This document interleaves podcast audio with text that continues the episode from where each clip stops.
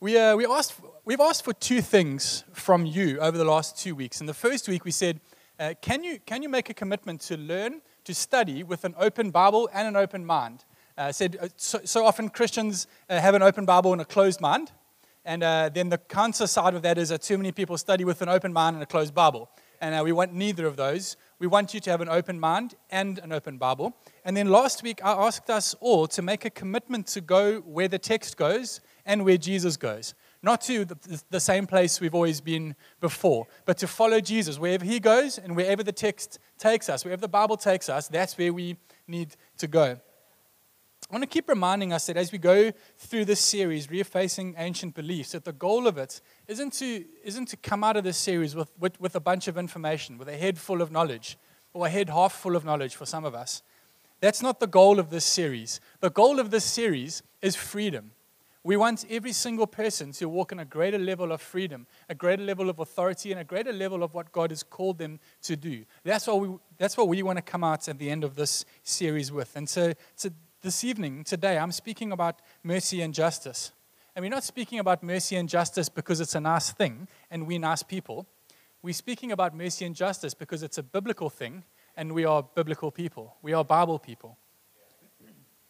So here's what I'm going to ask from us today that we would allow God to search us and to test us. Allow God to search us and test us. David says in Psalm 139 Search me, God, know my heart, test me and know my anxious thoughts. See if there's any offensive way in me, and lead me in the way everlasting. And then he says in 1 Chronicles 28 The Lord searches hearts and minds, and he understands every intent and inclination of our thoughts. Who knows where a thought comes from? Bible says God knows where your thoughts come from. You know, that thought just pops into your mind. God says, I know the intent of that thought. I know, that, I know the reason that thought entered your mind, and I know the inclination of your heart, what your heart is inclined towards. You're inclined towards not trusting the referee, right? So when he blows his whistle, you don't trust him. That's what your heart is inclined towards. God says, I know that I know where your thoughts come from, and I know what your heart is inclined towards. And so, because we are not very good judges of ourselves, we can't very well test our own motives because we always give ourselves the benefit of the doubts. And so, David says to God, God, would you search me? Would you test me? Would you know my thoughts and the inclinations of my heart? And so, before you know why I'm asking you to do that, will you make a commitment this evening to allowing God to search you, knowing that He and He alone judges you perfectly and rightly. So, as we look at mercy and justice today, I want to look at three things. What is justice according to the Bible? Why is it important for us to understand justice correctly? And what should we do about it? What is it how does it apply to us? So, firstly, what is justice? I think that so many Christians don't understand what justice is, and so we don't fight for it. And so we get Christians saying, Can't we just preach the gospel?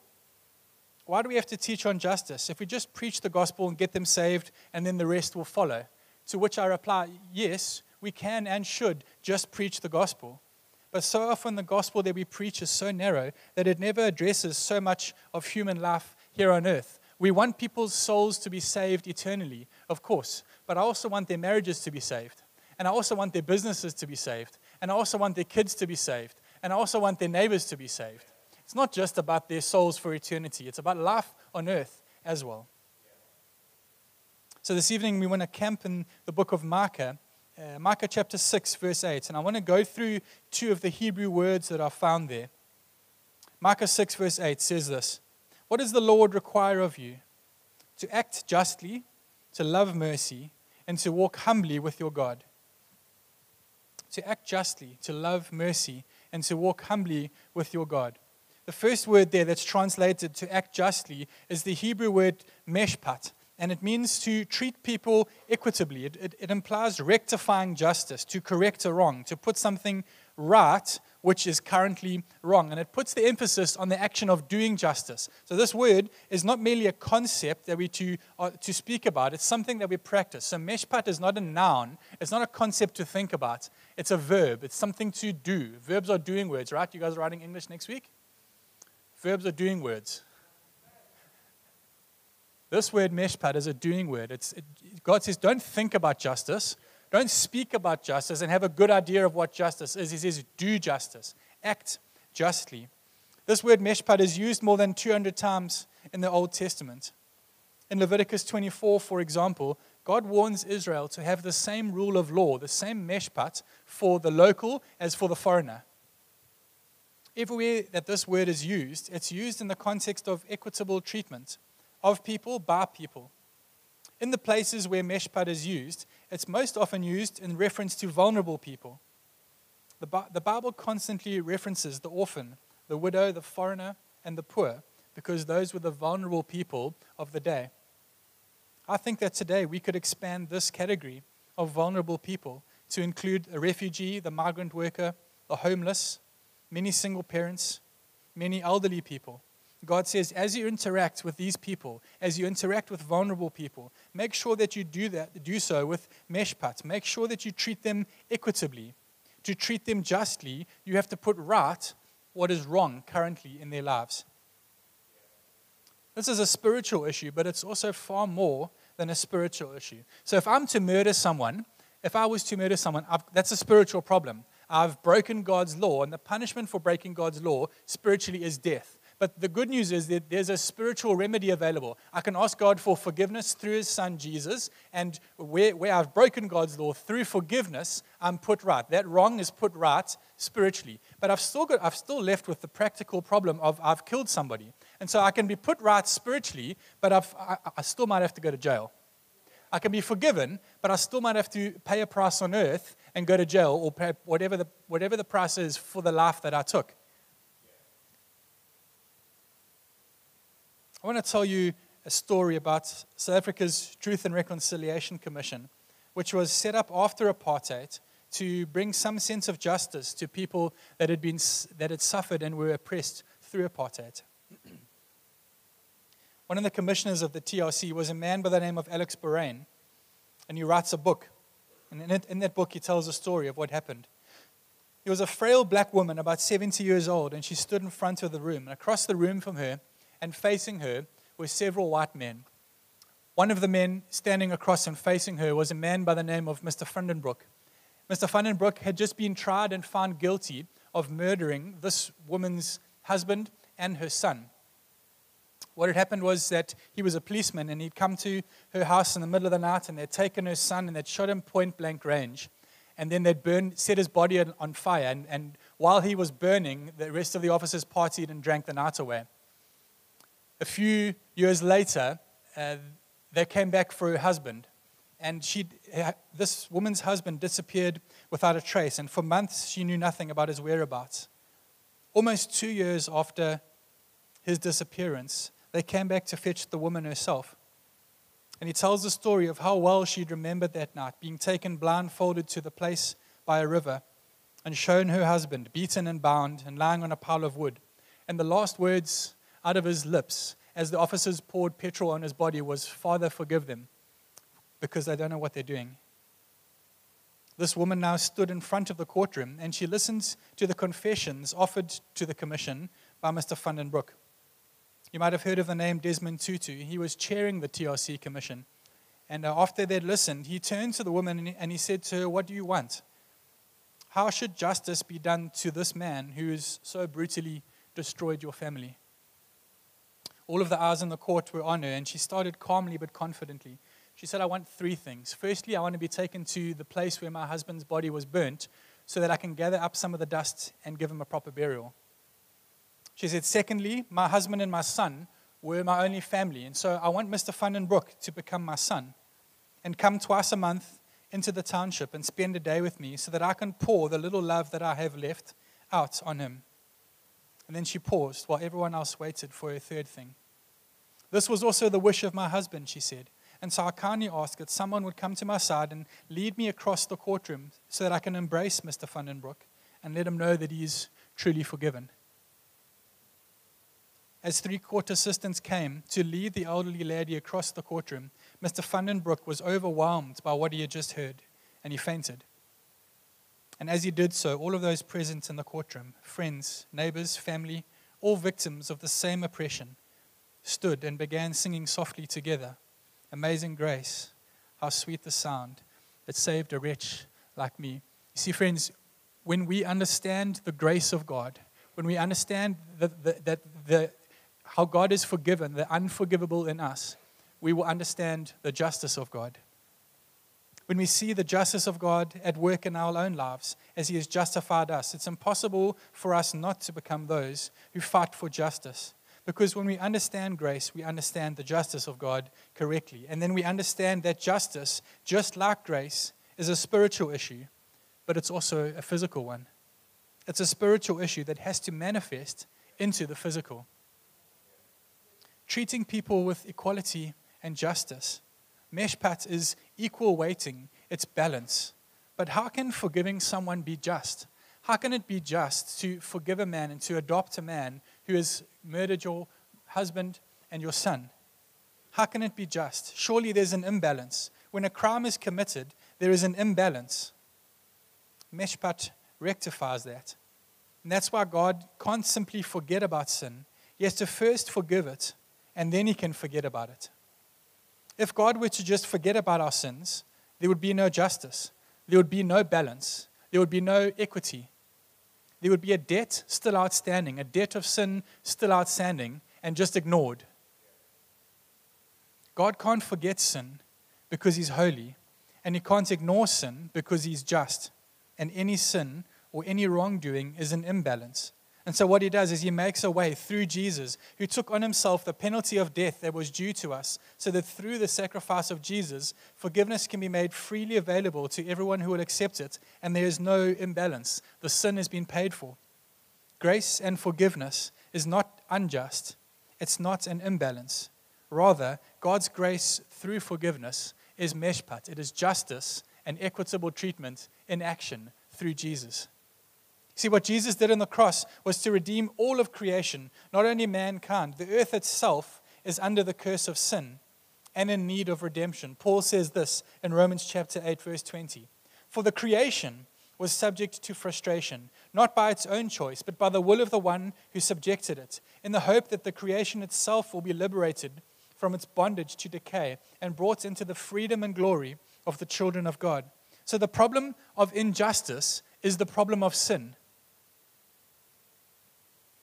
And the problem of sin is not only spiritual, it's metaphysical. We can see it, we can touch it. The effects of sin can be seen, they can be touched, they can be felt. Therefore, the solution to sin, grace and justice, restoring a balance, must be spiritual, but they must also be able to be seen and touched and felt.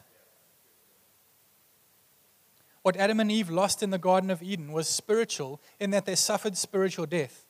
But the curse of sin was more than spiritual, it was also physical. So God says to Micah, Do justice, do mishpat, and love mercy. The Hebrew word that is translated as mercy here is the word chesed. It is God's great mercy, his loving kindness, and it's the motivation for mishpat. God says, I love justice. I love equitable treatment. I love grace and forgiveness. And the reason I love it is because of chesed. It's because I'm great in mercy that I love justice. And so he says to Micah, Do justice and let my loving kindness be your motivation. Those of us who have a fair theology of justice here, what is your motivation? What's your motivation for doing justice? You see, pity is a poor motivator, anger is a poor motivator because pity and anger both come and go. And so today I'm confronted by an unjust situation and I'm feeling pretty good. And so I'm, i have pity and it causes me to act in a certain way. But then tomorrow, when I'm confronted with the same unjust situation, uh, I'm, not in a, I'm not in such a good place. And so I don't feel pity and that pity doesn't motivate me and the, un, the injustice goes untreated. Pity and anger are poor motivators because they come and they go and they change. But when I'm motivated by God's loving kindness, by the fact that I've been freely forgiven and that it cost Jesus what was owed to me, then I'm able to do justice from that place. And here's what I'm asking of us this evening that God would test our motives, test the, the, the hidden thoughts and intents of our hearts when it comes to doing justice. A man called Tim Keller says this even our repentance needs to be repented of because our heart motivations are never pure. So, does the end justify the means? Does doing the right thing for the wrong motives count for anything? I, I would argue that does doing justice, does giving people something for the wrong motives count for anything? I would argue that it doesn't because Jesus' standard is a pure heart. And when we do the right thing with the wrong motive, we only ever end up solving people's temporary problems and not their eternal problems. And that's not justice, that's charity. Justice is a restoration of what was lost, a balance and an equity. And what was lost is not temporary, what was lost is eternal. Do you know what other word means balance? The word righteous. You might have heard the word righteous. It means balance, it means to owe nothing. 2 Corinthians chapter 5, Paul says this God made him who knew no sin, Jesus, to become righteousness, so that through him we might become the righteousness of God. God made him who knew no sin to become sin for us, so that in him and through him we might become the righteousness of God. Jesus made us righteous. He made it so that we owe nothing.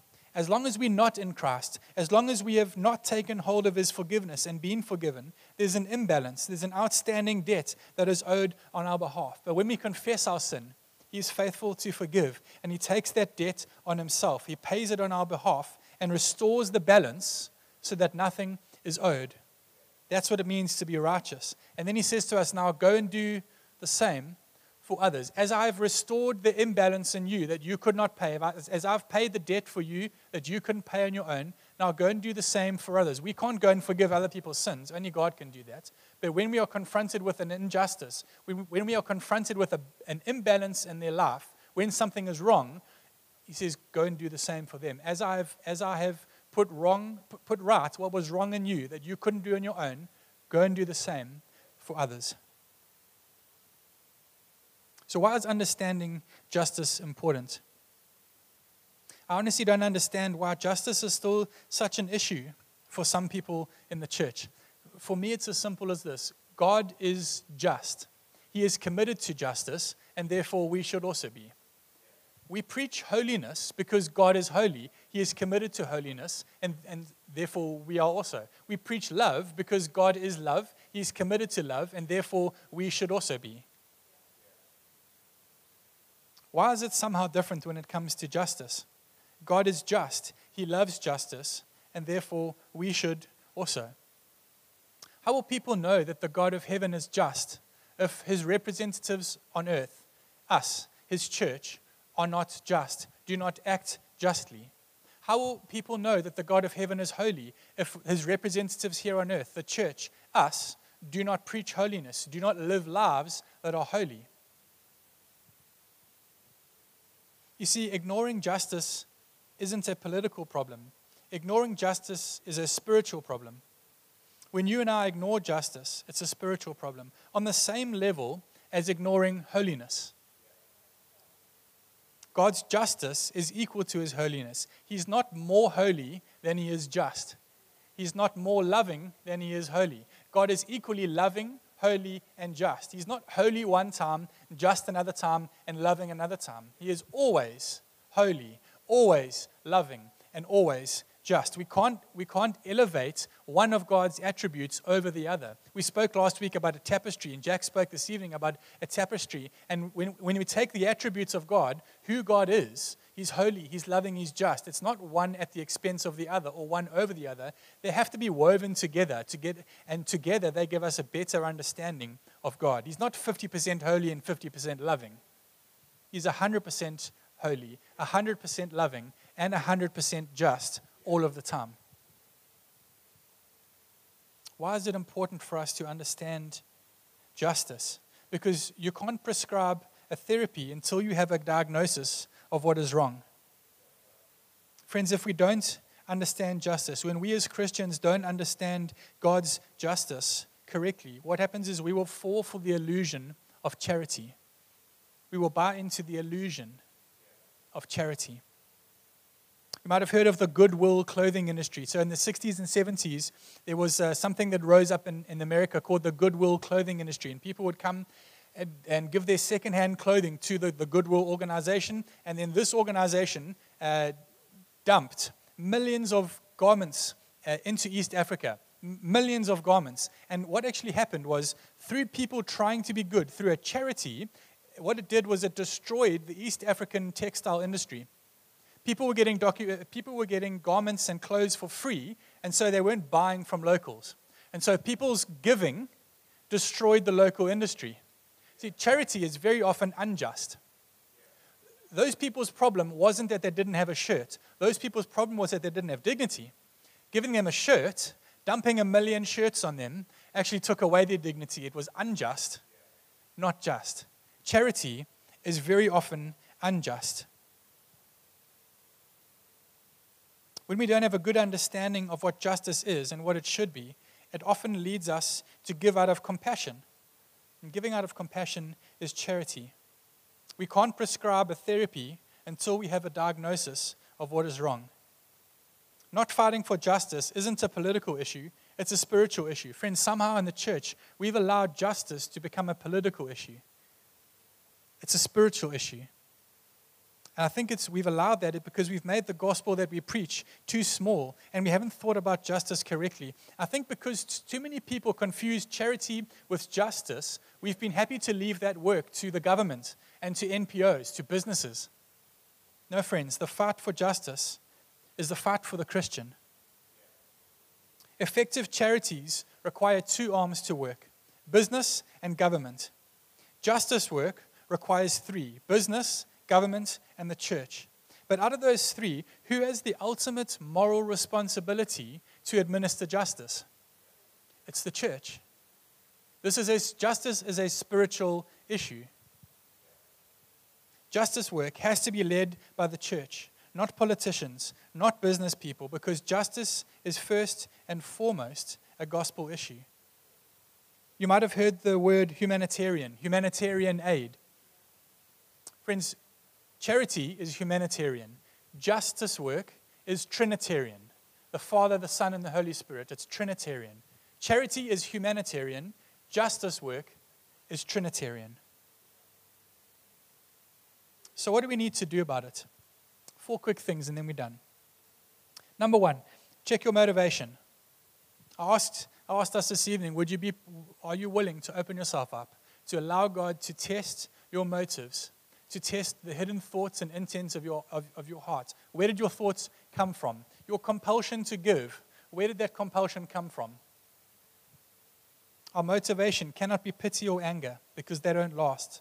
Our motivation has to be the mercy, grace, and kindness that God has shown to us, which causes us to fight for that same restoration in others.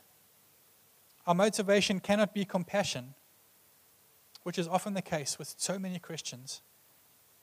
Of course, we're compassionate. Of course, we're angry at injustice. But if my motivation isn't sustainable, then what happens is my heart goes hard. Justice is never achieved by people with hard hearts. I have to be motivated by God's forgiving the unforgivable in me, and then my heart can remain soft.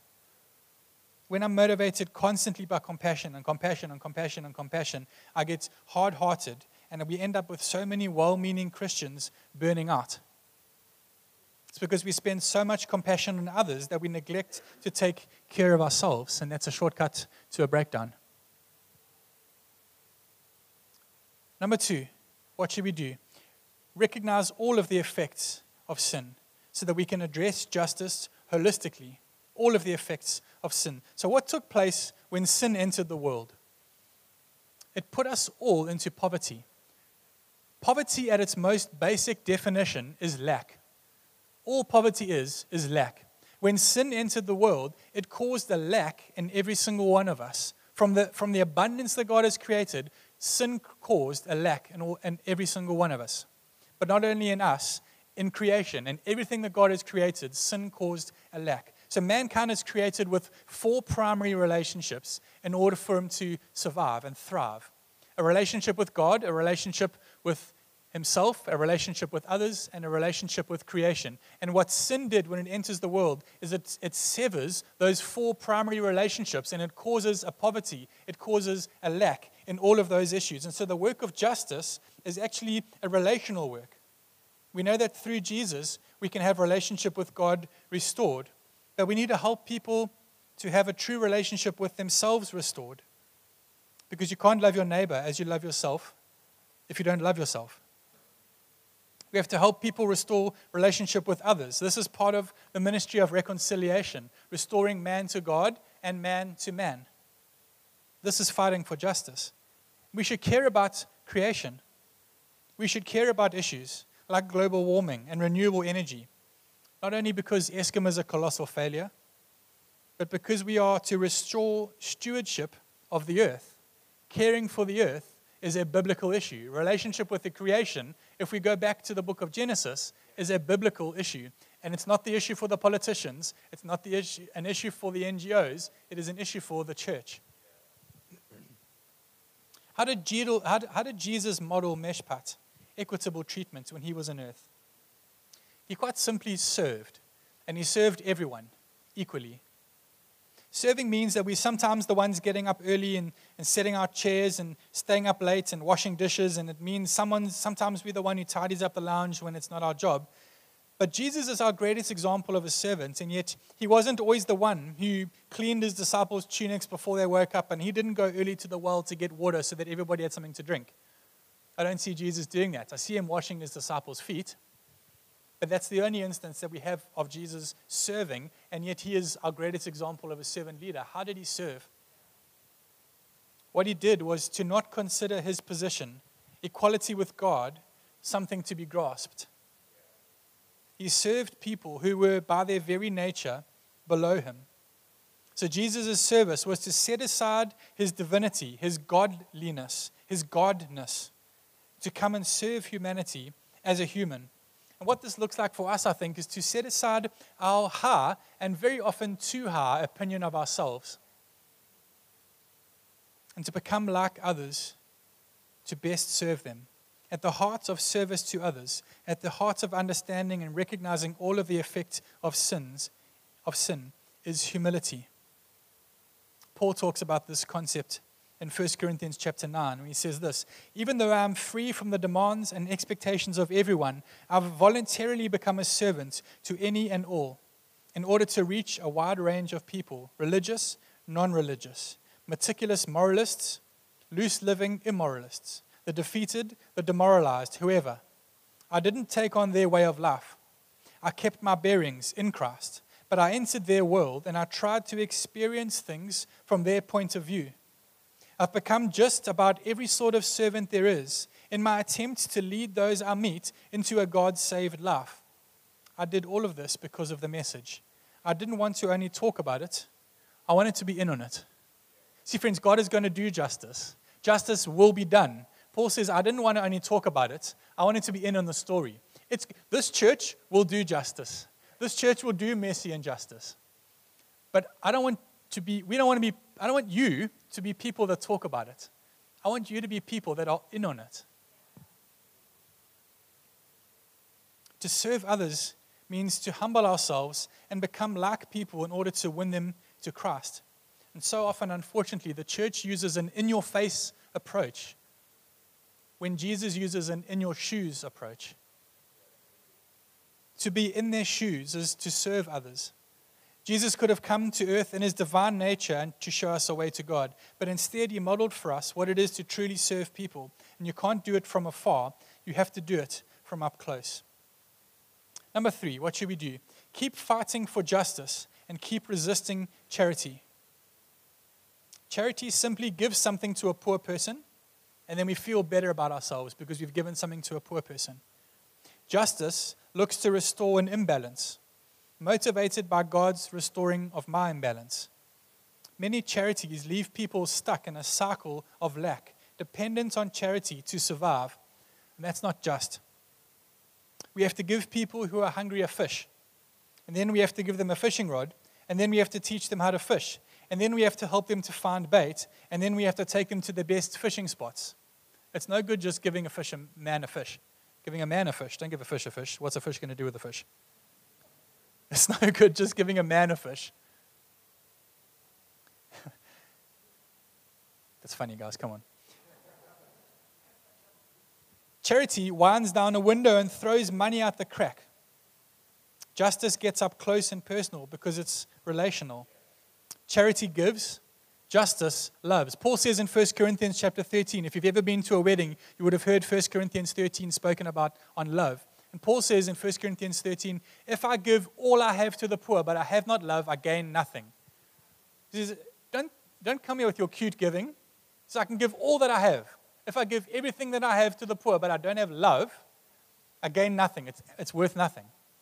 Charity gives, justice loves. Keep fighting for justice and resisting charity. Charity leaves people happy to live in the shade of a tree. Justice says, Come and climb the tree so that you can see Jesus. Come and eat of its fruit so that you can get seeds to sow for yourself, so that more trees can grow, more people can live in their shade and climb them and see Jesus. In this country, we don't speak much about vulnerable people, we speak a lot about poor people. And so we try to solve the issue of poor people with charity.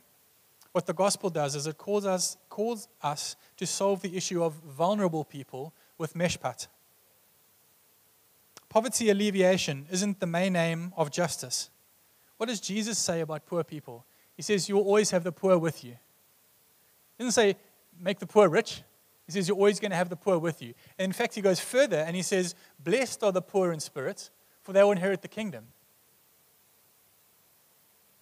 Then he says this in Matthew 23, verse 23 Woe to you, teachers of the law and Pharisees, you hypocrites! You give a tenth of your spices, you tithe, mint, dill, and cumin. But you've neglected the more important matters of the law justice, mercy, and faithfulness. You should have practiced the latter without neglecting the former. Friends, I think that we can become so preoccupied with trying to solve the issue of poor people that we, we neglect the more weighty issues of justice, of mishpat. So, should we be working to give poor people food, clothing, and shelter? Yes, absolutely. Jesus says you should have done both. You should have given that, and then you should not have neglected the more weighty issues mercy, justice, faithfulness. See, it's possible for us to solve their immediate circumstances, but to leave their eternity in a far worse place.